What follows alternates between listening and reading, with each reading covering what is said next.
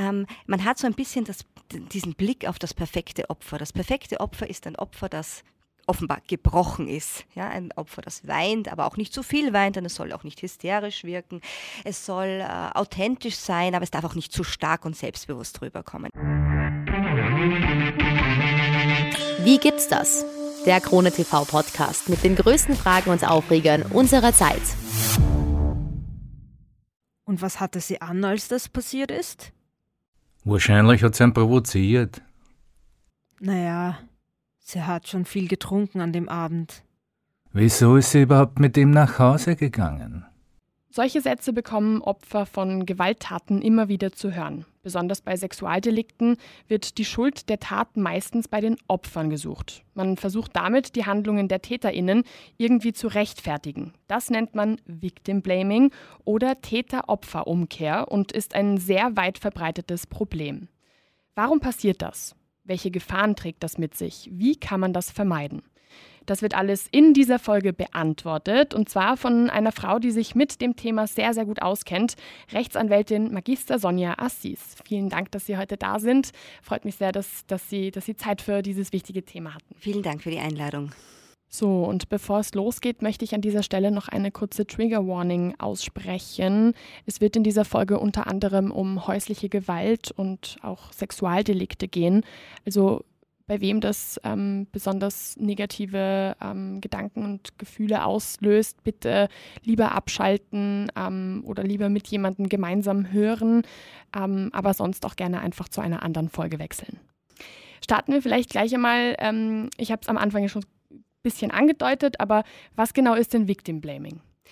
Ja, Victim Blaming ist genau, wie Sie es schon richtig gesagt haben, Täter-Opfer-Umkehr. Das heißt, man sucht eine Mitschuld, zumindest eine Mitschuld am Opfer, anstatt ähm, die Tat und den Täter hier in den Fokus zu legen und ähm, sich anzuschauen, warum ist der Täter zu dieser Tat geschritten und das Fehlverhalten des Täters zu gewichten, ähm, rückt der Fokus allmählich durch diese Victim-Blaming-Aussagen in Richtung Opfer.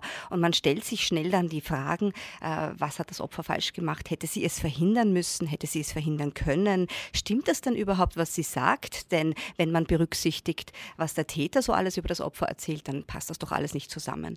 Und dieses Victim-Blaming, das ist nicht nur gesellschaftlich verbreitet, äh, sondern das äh, findet sich leider auch im Gerichtssaal. Gibt es vielleicht so eine Art Stichwörter oder gibt es irgendwelche bestimmten Sachen, die gesagt werden, wo man sofort sagt, das ist Victim Blaming? Ja, im Grunde ähm, sind so typische Aussagen äh, von Victim Blaming, sie hat mich äh, dazu getrieben, sie hat mich provoziert. Ähm, also man sucht quasi die Schuld, dass der Täter zu dieser Tat geschritten ist beim Opfer, in einem vermeintlichen Fehlverhalten des Opfers. Ähm, Victim Blaming kann aber auch sein, äh, zu sagen, äh, das Opfer ist nicht glaubwürdig, sie quasi in das Licht zu rücken, dass man dem Opfer nicht glauben soll, mit Aussagen wie, ach, wäre ich so schlimm gewesen äh, während der gesamten Ehe oder wäre unsere Beziehung ähm, so angstbesetzt gewesen, dann hätte sie doch schon viel früher die Polizei eingeschalten, dann hätte sie sich doch schon viel früher von mir getrennt, aber sie war doch zehn Jahre mit mir zusammen, von daher kann das doch nicht stimmen. Das sind so Aussagen, die auch in Gerichtsprozessen immer wieder äh, hervortreten. Die Beschuldigten versuchen ihre Verteidigungsstrategie sehr oft äh, darauf zu münzen, dass man dem Opfer nicht zu glauben hat. Und das rückt dann leider auch in Gerichtsverfahren in einen sehr, sehr starken Fokus.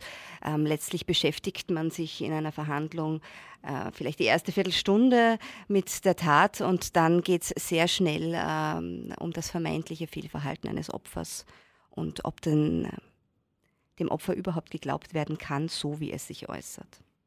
Wer ist denn am meisten davon betroffen, von diesem Victim Blaming und von dieser Opferumkehr, Täter-Opferumkehr? Wenn man berücksichtigt, dass äh, Gewalt äh, vor allem gegen Frauen ausgerichtet wird und dass Gewalt vor allem in den eigenen vier Wänden passiert, dann sind äh, Opfer, die Victim Blaming, ähm, die mit Victim Blaming konfrontiert sind, vor allem Frauen. Frauen, die von Gewalt betroffen sind, von Sexualdelikten betroffen sind, das sind auch die Opfer von Victim Blaming. Und ähm, wenn man dann so einen Fall von Victim Blaming irgendwie ähm, vor sich hat, wer wird denn dadurch dann auch in der Öffentlichkeit de facto zum Opfer? Ist es dann noch der Täter oder also ist es dann schon der Täter oder ist das wirkliche Opfer des Deliktes dann noch in gewisser Weise wird das noch ähm, beachtet? Wie, wie, wie kann man sich das dann vorstellen? Wie sind diese Rollenverteilungen dann in der Öffentlichkeit im Endeffekt?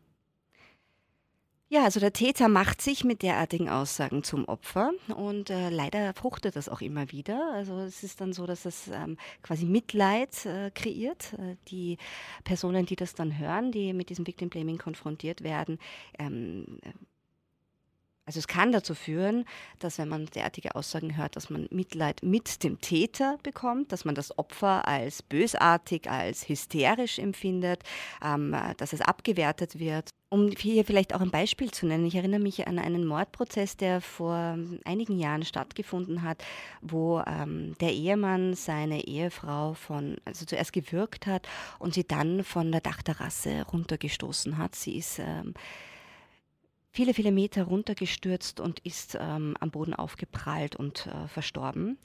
Es handelte sich hier um einen vollendeten Mord und in der Mordverhandlung ging es dann, war der Fokus dann darin, vor allem, dass der Angeklagte versucht hat, seine Tat dadurch zu rechtfertigen, äh, dass er eben dieses Victim Blaming betrieben hat und ihr vorgeworfen hat, was für eine schlechte Mutter sie gewesen ist.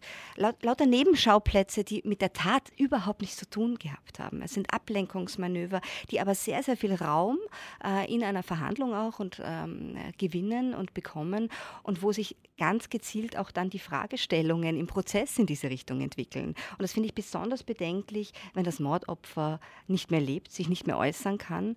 Denn das ist dann auch für die Hinterbliebenen, die ein traumatisches Ereignis hier zu verarbeiten haben, nochmal eine Reviktimisierung, eine Retraumatisierung, weil sie sich nun sogar noch damit beschäftigen müssen, nämlich nicht nur mit dem Verlust ihres Angehörigen, sondern auch ähm, mit, diesem, mit diesem Schlechtreden des Opfers post mortem und ähm, das dann auch teilweise von den Medien aufgegriffen wird. Das ist ja auch so ein Kritikpunkt, den viele Opferschutzeinrichtungen immer wieder ähm, auftragen, ist, dass ähm, man sich in der Berichterstattung vor allem mit den Aussagen des Beschuldigten beschäftigt. Natürlich ist das das, was zuerst vorliegt. Die Polizei veröffentlicht äh, die ersten Aussagen des Beschuldigten. Der Verteidiger präsentiert sich entsprechend in den Medien und äh, die ganze mediale Berichterstattung fokussiert sich natürlich dann auf das, was der Täter sagt. Und die Opfer und die Hinterbliebenen der Opfer, äh, die müssen das aushalten. Ja? Selbst sind sie derartig belastet, dass sie natürlich grundsätzlich nicht unbedingt den Weg in die Öffentlichkeit suchen, um das richtig zu stellen.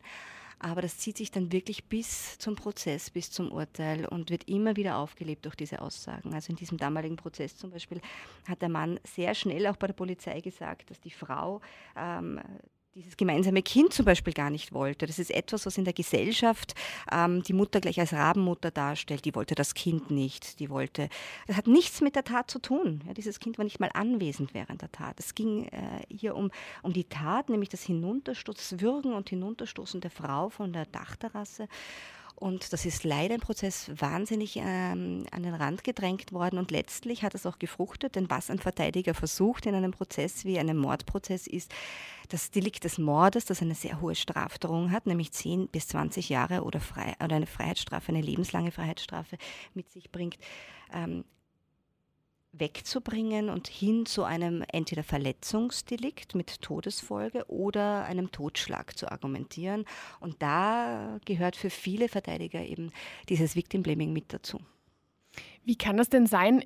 Also wenn man sowas hört, dann, dann fragt man sich so, wie, wie ist das möglich, dass das passieren kann? Also wie ist das möglich, dass, dass dann nicht eingeschritten ähm, wird und dass es da nicht irgendwie eine Art Instanz gibt, die vielleicht ähm, dieses Victim Blaming sofort bemerkt, die, die sofort diese Täter-Opfer-Umkehr ähm, anspricht und, und wo das einfach sofort quasi dann, äh, dieses Thema dann vielleicht zur Seite gelassen wird, zum Beispiel das mit den Kindern und, und ähm, Stichwort Rabenmutter und so weiter. Warum gibt es sowas nicht? Ja, im Grunde ist es ein gesellschaftliches Problem. Und äh, wir haben es in den Eingangsstatements schon gehört. Es äh, ist ja auch im Rahmen der Gesellschaft schon ein groß verbreitetes Denken, äh, dass ähm, wenn einem so etwas passiert, dann muss man doch irgendwie äh, das provoziert haben oder eine gewisse Mitschuld tragen. Ja, bei Sexualdelikten heißt es dann immer, was hat sie getragen? Hat sie einen kurzen Rock getragen? Also man das ist ein gesellschaftlich verankertes Problem und ich glaube, es braucht dazu viel mehr Bewusstseinsbildung einerseits und auch Richterinnen und Staatsanwältinnen und Verteidiger sind alle Teil unserer Gesellschaft. Ja. Diese Mythen, äh, es gibt ja auch Vergewaltigungsmythen, die erforscht sind, äh, wissenschaftlich erforscht sind, äh, die sich nicht belegen, ähm, sind in unserer Gesellschaft so tief verankert, dass man daran arbeiten müsste. Und äh, wenn man sich jetzt zum Beispiel anschaut, äh, das äh, Informationsschreiben des Bundeskriminalamts anlässlich des Weltfrauentages am 8. März ist das ja veröffentlicht worden, da hat die Polizei Verhaltenstipps für Frauen erteilt, wie sie sich denn besser präsentieren sollen in der Öffentlichkeit, nämlich selbstbewusst. Und dann können sie Gewalt verhindern. Das ist der falsche Ansatz. Ja? Aufstehen hat das als Themenverfehlung äh, auch ähm, artikuliert. Das ist richtig. Es ist eine vollkommene Themenverfehlung, denn äh, man muss sich bewusst machen, man muss den Tätern bewusst machen, dass sie an sich zu arbeiten haben und nicht den Opfern sagen, sie sollen äh, selbstbewusst äh, sich präsentieren. Und im Übrigen äh, lässt es auch außer Acht, dass die meisten Gewaltdelikte ja in der Partnerschaft, in der Ehe, in der Familie passieren und nicht im öffentlichen Raum, wo man äh, durch ähm, ja, durch gewisse Verhaltenstipps hier eine Gewalttat verhindern kann.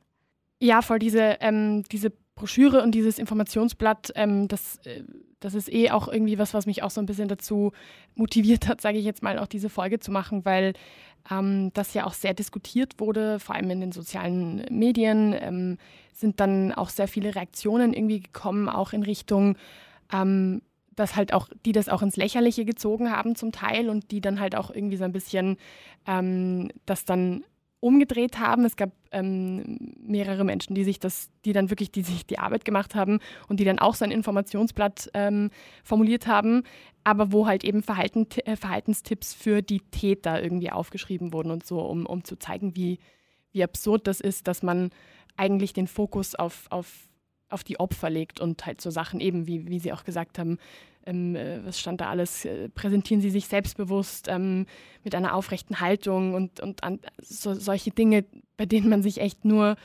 fragt, wie, wie kann das sein, dass sowas zustande kommt. Also das, ja, das also ich finde, der richtige Ansatz wäre gewesen, hier an die Täter zu appellieren, ihr Verhalten zu reflektieren, an die Täter zu appellieren und sie darauf aufmerksam zu machen, dass jede fünfte Frau von Gewalt betroffen ist. Äh, das wären die Kernthemen. Und es gibt ja auch im Rahmen der Strafprozessordnung und des Strafgesetzbuches Möglichkeiten, Täter, die schon zu, äh, wegen eines Gewaltdelikts verurteilt wurden, ähm, äh, zu verpflichten, ein Anti-Gewalt-Training zu absolvieren. Jede Richterin, jeder Richter hat die Möglichkeit, bei einer Verurteilung, einer bedingten Verurteilung, bei einer Probezeit von drei Jahren, dieses Anti-Gewalt-Training verpflichtend aufzuerlegen, auch ohne Zustimmung des Täters, damit er sich bewusst auseinandersetzt mit seinem Aggressionspotenzial. Davon wird in der Praxis leider kaum Gebrauch gemacht seitens der Gerichte. Ich rege das in jedem Prozess an und ähm, selbst wenn ich es anrege, passiert es nicht. Ja, da ähm, kann man nur spekulieren, warum das so ist. Entweder sind Richterinnen und Staatsanwältinnen noch zu wenig geschult über die Möglichkeiten und über die Sinnhaftigkeit auch eines Anti-Gewalt-Trainings. Ich denke, Gewalt, Anti-Gewalt-Trainings sind auch Teil des Opferschutzes. Sicher nur eine Begleitmaßnahme, aber also es gibt noch andere wichtige ähm, ähm, Weisungen, die hier erteilt werden können, wie ein absolutes Kontaktverbot des Täters zum Opfer in der Zukunft. Ähm, leider werden auch diese Kontaktverbote sehr selten seitens der Strafgerichte ausgesprochen, weil man sich damit begnügt, dass man ja zivilrechtlich eine einstweilige Verfügung beantragen kann. Aber auch hier liegt man den, die Verantwortung wieder an das Opfer, denn das Opfer muss zum Gericht rennen und hier selbst eigenständig eine einstweilige Verfügung beantragen. Sie muss selbst tätig werden. Ich denke, das ist die Verantwortung des Staates hier für Schutz zu sorgen. Inwiefern wäre es denn auch möglich, ähm, dass immer verpflichtend einzuführen, dass, dass einfach jeder ähm, Täter, jede Täterin, die halt ähm, Gewalttaten ausgeübt hat, dass da immer so ein, ähm, so ein Gewalt, wie, wie hieß das, ein Anti-Gewalt-Training. Anti-Gewalt-Training, genau, danke. Ähm, dass die dann immer das machen müssen. Inwiefern ist das möglich, dass sowas mal Pflicht wird? Also ein Teil davon ist ja schon gesetzlich umgesetzt worden. Ähm, es gibt äh, seit äh, einiger Zeit die Verpflichtung, ich glaube seit September des Vorjahres, die Verpflichtung für Gewalttäter, gegen die ein Betretungsverbot seitens der Polizei ausgesprochen worden ist, dass sie sechs Stunden verpflichtend zu äh, einer Einrichtung ähm, Neustart gehen müssen und dort eben diese Gewaltpräventionsgespräche führen müssen. Das ist schon mal ein guter Ansatz. Ähm, allerdings sechs Stunden sind sicher nicht ausreichend, um einen Täter äh, hier also um ausreichend dieses Problem zu bearbeiten und gleichzeitig darf man die Opfer nicht vergessen.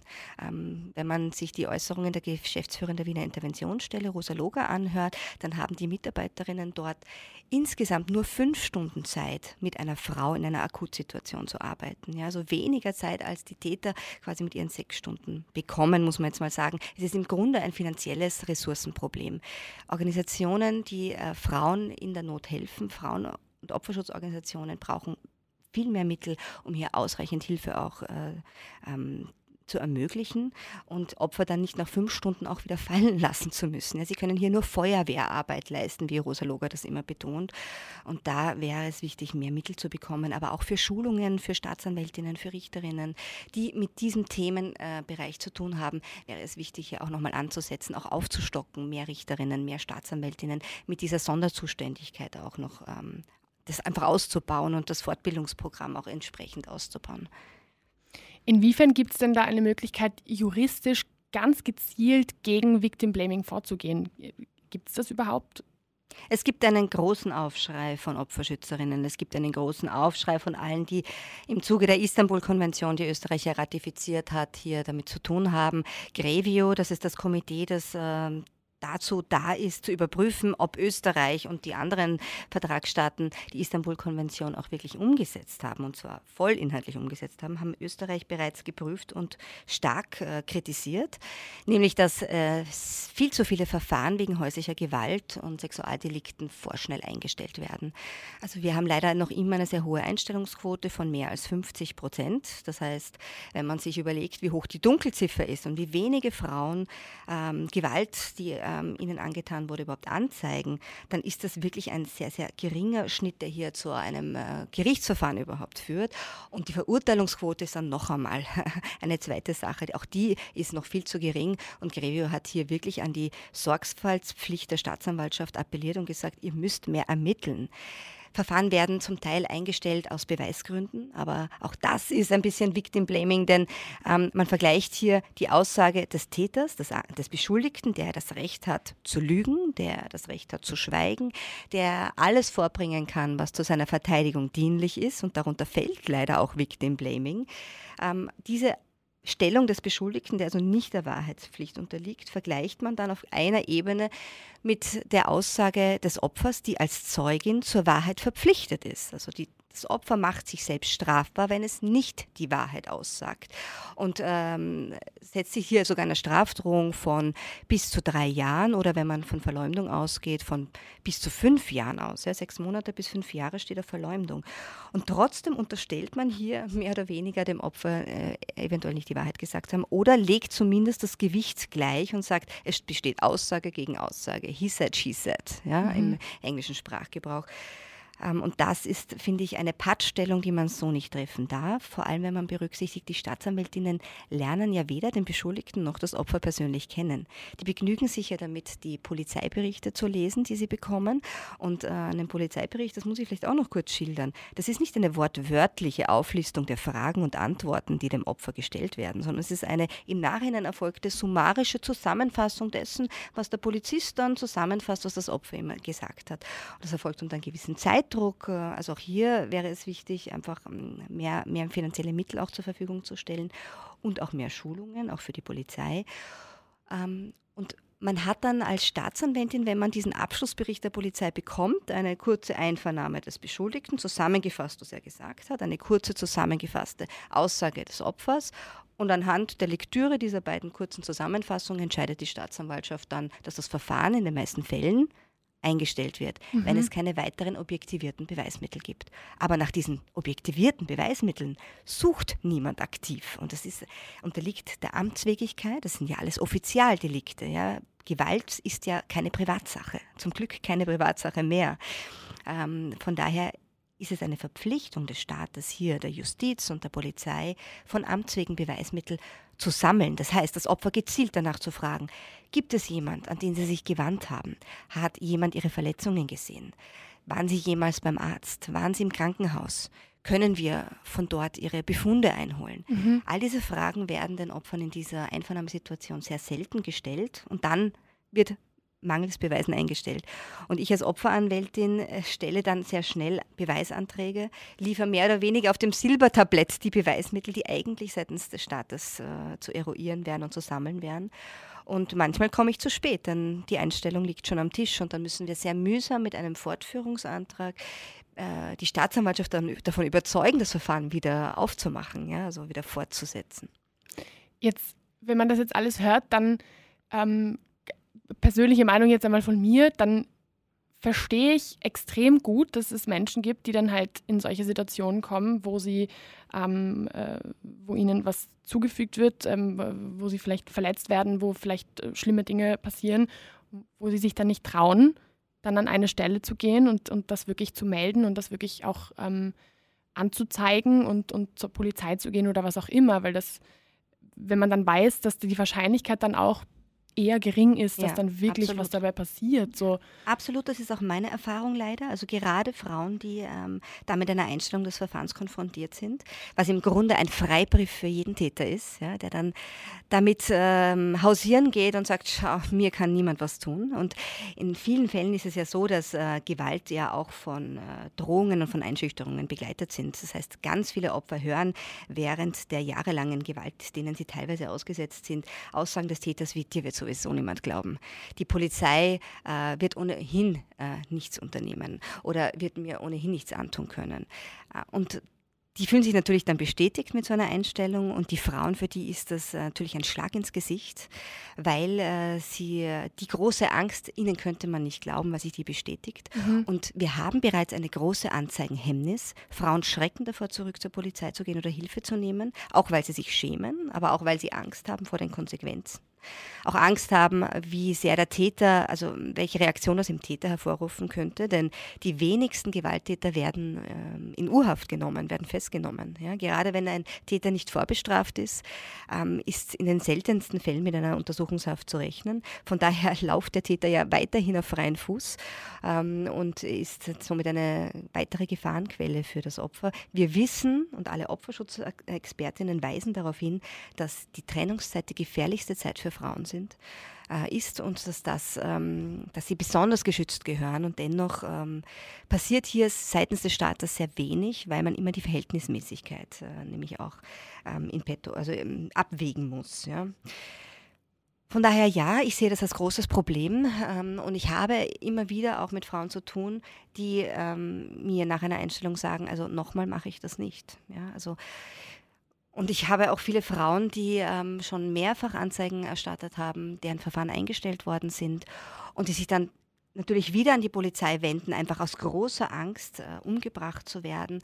Und ähm, die dann später damit konfrontiert werden im Rahmen des Prozesses, warum sie denn nicht sämtliche Vorfälle jedes Mal zur Anzeige gebracht haben. Und wenn sie dann schildern, man hat mir nicht geglaubt, ja, also es ist ja alles eingestellt worden, mhm dann fragt man sich, naja, das wird ja wohl einen Grund gehabt haben, dass das eingestellt worden ist. Also man ist immer wieder als, als Frau, als Opfer mit derartigen Aussagen konfrontiert, die in Richtung äh, Unglaubwürdigkeit äh, gehen. Und gerade Frauen, die verheiratet sind mit einem Täter oder die gemeinsame Kinder haben mit einem Täter, was noch einmal eine größere Hürde ist, sich auch zu trennen, die werden dann mit Aussagen konfrontiert wie, ach, vielleicht versucht sie sich ja nur Vorteile im Scheidungsverfahren ähm, sicherzustellen oder vielleicht äh, möchte sie ja einfach nur dem Mann die Kinder wegnehmen und hier Vorteile im Obsorgeverfahren zu haben.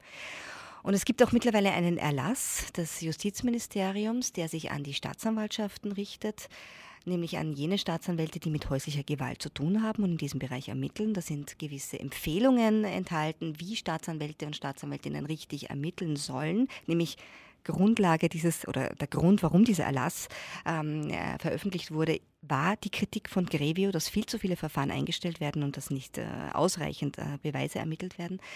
Und äh, in diesem Erlass ist unter anderem auch ähm, darauf hingewiesen, dass man sich doch bitte auch in, in, im System anschauen soll, ob ein Scheidungsverfahren anhängig ist. Und ich finde diesen Hinweis doppeldeutig. Denn mhm. einerseits, und so rechtfertigt sich das Justizministerium, kann das Aufschluss darüber geben, dass das Opfer vielleicht in noch größerer Gefahr ist, denn der Täter hat jetzt sehr viel zu verlieren oder hat nichts mehr zu verlieren, wie man möchte. Mhm. Also das heißt, ein Scheidungsverfahren und gerade der Scheidungstermin, der jetzt anberaumt ist, könnte eine größere Gefahr für das Opfer darstellen. Diesen Aspekt kann ich gut nachvollziehen, das ist auch so. Aber gleichzeitig schwingt damit auch mit, na schauen wir mal, ob ein Scheidungsverfahren anhängig ist, weil vielleicht ist das ja eine Motivation des Opfers hier auch nochmal mit einer Strafanzeige nachzuschärfen und ihr mhm. Vorbringen zu stärken. Und das geht wirklich in eine falsche Richtung, denn hier ist im Grunde auch Victim Blaming enthalten. Das ist ja wahr. Also erstens mal Wahnsinn. Es, es, ähm, ja, also habe ich, hab ich nicht gedacht, dass das, dass das, dass das so ist. Ähm, woran mich das auch sehr stark erinnert, ist ja auch an die MeToo-Debatte, die ja gerade 2017 voll aufgeflammt ist und ähm, ja auch in Österreich 2021 nochmal präsenter war.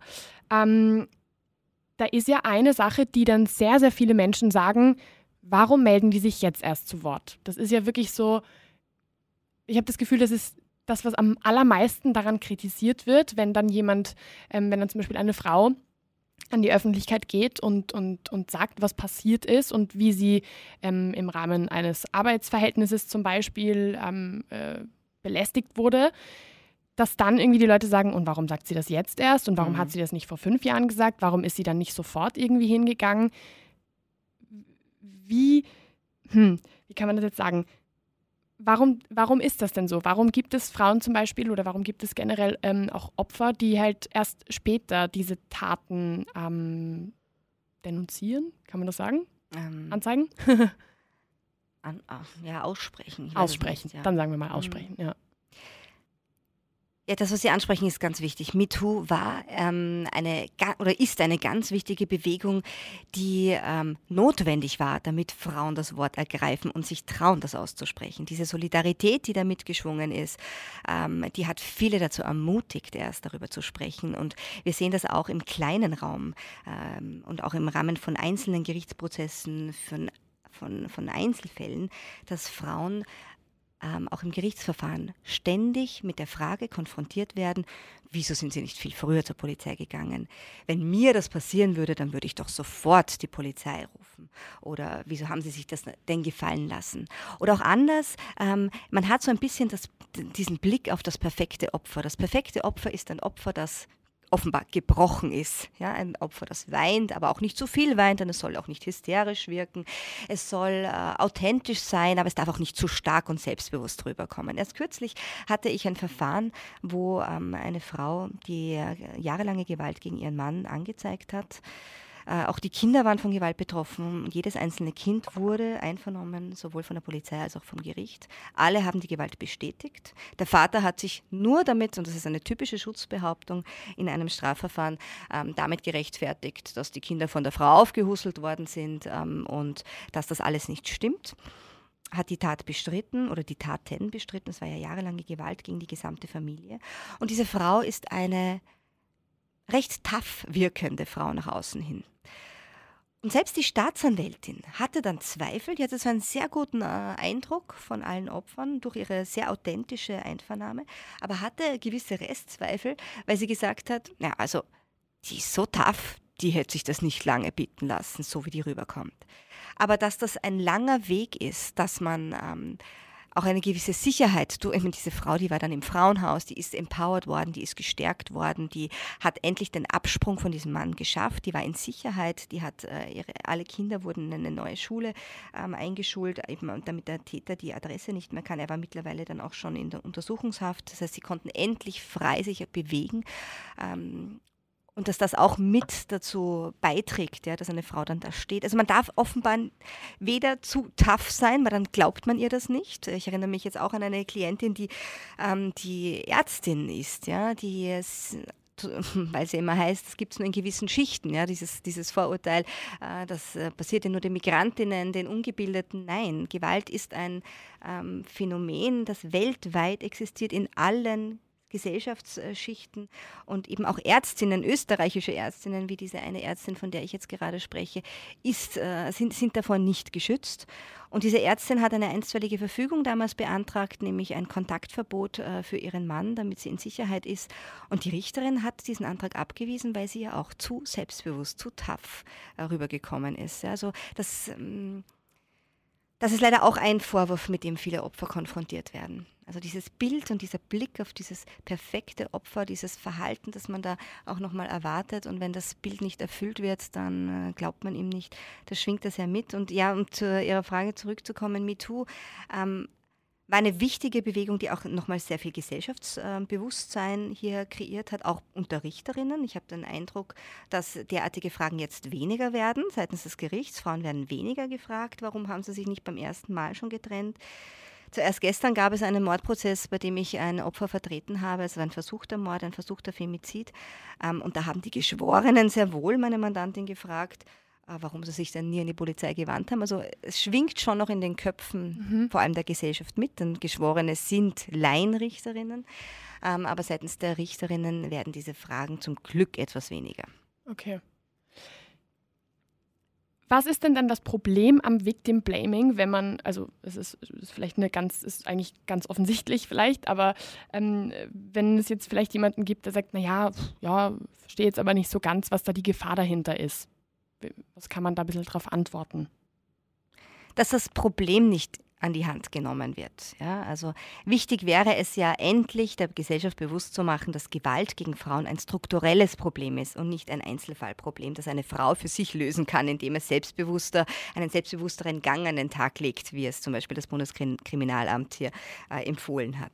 Ähm, es ist so, dass Mädchen und Frauen von klein auf eigentlich beigebracht wird, dass ihre körperliche Unversehrtheit nicht ein Menschenrecht ist, denn ein Leben frei von Gewalt ist ein Menschenrecht, sondern dass es ein Privileg ist und dass sie quasi gut schützen sollen mit Vorsicht, mit züchtiger Kleidung, äh, indem sie selbstbewusst auftreten, Täter abschrecken sollen. Das ist der falsche Ansatz. Ähm, es ist wichtig, bewusst zu machen, dass Gewalt jeder fünften Frau, jeder dritten Frau, ähm, je nachdem, welche Studie und welche, welche ähm, Länder man sich anschaut, ähm, passiert und nicht nur passiert, sondern dass, dass man auch quasi im Wording sehr viel ändert. Also auch Medien sind aufgerufen, hier nicht ähm, von einem Eifersuchtsdrama zu sprechen oder von einer Familientragödie, sondern ganz klar zu sagen, Mord ist Mord und der Täter hat hier ähm, die Tat verübt und nicht dem Opfer ist etwas passiert. Also das ist ganz wichtig, hier nicht in der Passivität, sondern in der Aktivität zu sprechen und die Tat auch beim Namen zu nennen. Wenn, denn so Wörter wie Familientragödie, eine Tragödie ist für mich etwas, was nicht verhinderbar ist, ja, wie, wie ein, ein, eine Umweltkatastrophe, wo niemand Schuld hat. Das Haus Aber ist abgebrannt. Das oder? Haus ist abgebrannt, ja. ja. Ähm, oder ja, es gibt einen Tsunami. Das ist eine Tragödie. Aber ein Mord ist eine Tat, die ganz bewusst gesetzt wurde von einem Menschen. Und äh, dieser Verantwortung hat er sich auch zu stellen. Passend zu, ähm, zu diesem Thema von, dieser, äh, von diesem Informationsblatt, was vom Bundeskriminalamt auch ähm, rausgekommen ist und so, ähm, es ist vor einigen Monaten, vor einigen Wochen, Monaten so rum, ist eine Netflix-Doku rausgekommen, Tinder-Schwindler. Ähm, und äh, vielleicht nur ganz kurz für, für Menschen, die sich das nicht angeschaut haben, das ist halt einfach, ähm, da geht es um einen Mann, der sich auf Tinder, ähm, äh, der da halt Frauen kennenlernt, der die dann äh, sehr schnell auch datet, sehr schnell ihnen irgendwie so ein bisschen was vorgaukelt und, und ein, ein Leben vorspielt. Ähm, als ob er Milliardär wäre. Er nimmt sie mit Privatjets spontan auf äh, arge Flüge, fliegt nach Paris und ähm, einfach nur, um dort äh, am Eiffelturm zu essen oder schenkt ihnen teuren Schmuck und, und bringt sie so irgendwie ähm, dazu, dass sie sich halt auch in ihn verlieben und, und spielt halt auch ganz viel mit seinem Charme und alles. Und irgendwann ähm, fängt er dann an, von diesen Frauen eben äh, Geld zu verlangen, ähm, er spricht von irgendwelchen Feinden, die ihm was Böses wollen und die Frauen wollen ihm dann natürlich helfen und, und die, da sind eben einige zusammengekommen und haben eben in dieser Netflix-Doku darüber gesprochen und haben das halt eben auch erzählt. Da war dann auch, selbst da waren dann ganz viele Reaktionen, naja, wieso haben sie das gemacht? Wieso haben sie ihm das Geld gegeben? Ja, da quasi selber schuld. Genau, selber schuld. Hätten sie doch gleich gemerkt, so, mhm. wieso geben sie ihm noch ein zweites und ein drittes und ein viertes Mal Geld? Ähm, was glauben die eigentlich? Warum sollten, ähm, warum sollte ein Mann so schnell so verliebt in sie sein und in diese Richtung? Ja. Ähm, also es gibt sehr viele Menschen, die dann irgendwie meinen, na, das hätten die Frauen aber auch vermeiden können. kann man denn eine Gewalttat vermeiden? Und schon wieder rückt man die Opfer in den Fokus. Ja? Warum haben sie äh, das nicht früher verstanden? Warum äh, konnte ihnen denn das überhaupt passieren? Nein, es ist ihnen nicht passiert. Der Täter hat das gemacht. Er hat sie in das Licht geführt, ganz bewusst getäuscht. Er hat sie betrogen. Er hat, er hat das alles gemacht. Und ähm, das sind äh, das geht in eine falsche Richtung, diese Debatte. Ja, also man sucht schon wieder die Fehler beim Opfer, anstatt den Täter hier in den Vordergrund zu rücken. Äh, und äh, natürlich, und dann fragt man sich, warum, warum es Victim Blaming gibt. Ja, also es ist wirklich ganz stark in den Fokus noch immer, äh, was das Opfer getan hat oder was es tun hätte sollen. Ähm, und diese Fragen, die lenken leider von der Tat ab. Und das ist ein ganz falscher Zugang. Man muss auch dazu sagen, er ist, stand heute auch auf freiem Fuß noch. 23. März ist heute, ähm, wo wir das jetzt gerade aufnehmen. Und tatsächlich ähm, ist er auf freiem Fuß und macht das auch weiterhin, weil einfach nichts, ich meine. Weil er nicht gestoppt wird ja, von, der, nicht gestoppt von der Justiz, ja. Also das ist. Er war zwischenzeitlich, glaube ich, sieht man dann irgendwie auch in der Doku, zwischenzeitlich war er dann ähm, glaube ich, sogar vor Gericht. Und irgendwie war das dann, aber wenn ich das noch richtig in Erinnerung habe, also da jetzt kein, ähm, kein Gewahrsam, dass das jetzt auch wirklich äh, alles vollständig ist gerade, aber wie ich es in Erinnerung habe, war das, glaube ich, dass einfach keine Beweise irgendwie vorhanden waren und ja. ja. für eine Untersuchungshaft braucht man natürlich, also nach österreichischem Recht kann ich es jetzt nur beurteilen, ich nehme an, das ist in anderen Rechtssta äh, in anderen ähm, Staaten nicht anders, braucht man einen dringenden Tatverdacht. Und ein dringender Tatverdacht ist natürlich nur mit einer gewissen Beweislage auch zu untermauern. Aber soweit ich das, ich habe diese, diese Tinder-Folge nicht, äh, diese, diese Netflix-Folge nicht gesehen. Ähm, aber soweit ähm, ich jetzt heraushöre, gibt es eine Reihe von Opfern, denen ähm, dasselbe passiert ist. Und ich denke, dass eine Aussage eines Opfers eben ein ganz wichtiges Beweismittel ist. Leider zeigt die Erfahrung auch in den Prozessen, die ich äh, so erlebe, dass die Aussage eines Opfers oftmals leider nicht reicht. Mhm. Ja, gerade wenn ein Täter etwas abstreitet, dann braucht man noch weitere objektivierte ähm, Beweismittel und offenbar zählen da die Kontoauszüge alleine nicht, ja, sondern es geht immer um den Vorsatz. Hatte er denn den Vorsatz, sie zu täuschen? Ich kann das jetzt nicht näher beurteilen, weil ich den Fall nicht kenne, aber ich bin, ja, es ist sehr in Frage zu stellen, warum man sich so weiterhin mit den Opfern und einem gewissen Fehlverhalten der Opfer fokussiert und, und weniger die Taten berücksichtigt. Vielleicht zum Schluss ähm, eine Frage, die mich ganz besonders interessiert und auf, bei der ich irgendwie auch hoffe, dass da jetzt auch irgendwie ähm, vielleicht ein positiver Abschluss äh, zu, diesem, zu diesem Thema auch ähm, äh, entstehen kann. Glauben Sie, wird es Victim Blaming, Blaming irgendwann auch nicht mehr geben? Sind wir in der Gesellschaft, sind wir dazu in der Lage, dieses Denken abzuwerfen und zu verstehen, wo wir uns eigentlich darauf fokussieren müssten? Also ich denke, das ist schon noch ein steiniger Weg. Ähm, ich denke, man müsste wirklich mit Bewusstseinsbildung starten, auch schon bei den äh, Jungen in unserer Gesellschaft, im Kindergarten, in der Schule, dass es hier auch äh, zum Thema Gewalt einfach viel mehr Bewusstseinsbildung gibt, äh, dass man auch ähm, hier ähm, in der Gleichstellung von Frauen und Männern äh, etwas, also noch mehr arbeitet. Wir haben leider noch immer große Problematiken, was die Gleichstellung der Geschlechter anbelangt. Ähm, Frauen werden nicht nur viel weniger bezahlt als Männer, sondern Frauen äh, sind äh, vermehrt Opfer von Gewalt durch Männer. Ähm, das sind strukturelle Probleme, die in Angriff genommen werden müssen. Und solange Frauen nicht gleichgestellt sind auf allen Ebenen, wird es Gewalt geben und wird es Victim Blaming geben. Also das ist äh, ja die gängigste Schutzbehauptung und durch so Kampagnen wie MeToo ähm, kann das natürlich aufgerüttelt werden und deswegen ist es wichtig, dass auch der Staat hier die Verantwortung übernimmt und ähm, wirklich finanzielle Mittel in Bewusstseinsbildung, in Kampagnen, in äh, bundesweite Kampagnen steckt, um hier auch die Gesellschaft zu einem Umdenken zu bringen. Oder auch die Zivilcourage. Ja, so, das äh, sind äh, ja teilweise auch Stammtischparolen. Ja, ja, aber was hat was hat's denn gemacht, dass, dass, dass, er das, dass, er das, dass er sie belästigt hat? Ja? Oder schau, die hat ihn ja so angelächelt. Da ist es wichtig, dass jede Einzelne kann hier einen Beitrag leisten und hier gleich zurückkontern ähm, und, und Gegenfragen stellen. Also Menschen auch wachzurütteln. Dann sage ich vielen, vielen Dank, dass, ähm, dass Sie sich die Zeit genommen haben und dass Sie auch einen sehr, sehr spannenden Einblick auch ähm, vom Gerichtssaal quasi auch mit, mitbringen und, und auch wirklich, wie das nicht nur in der Theorie, da kann man natürlich sehr, sehr viel auch über Victim Blaming sprechen, aber wie das dann wirklich auch, dass es passiert und dass es auch wirklich ähm, ein, ein großes Problem, vor allem auch in Gerichtsverfahren ist. Also deswegen vielen, vielen Dank, vielen Dank dass, dass Sie heute da waren. Danke für die Einladung. Dankeschön. Wie gibt's das? Der Krone TV Podcast mit den größten Fragen und Aufregern unserer Zeit.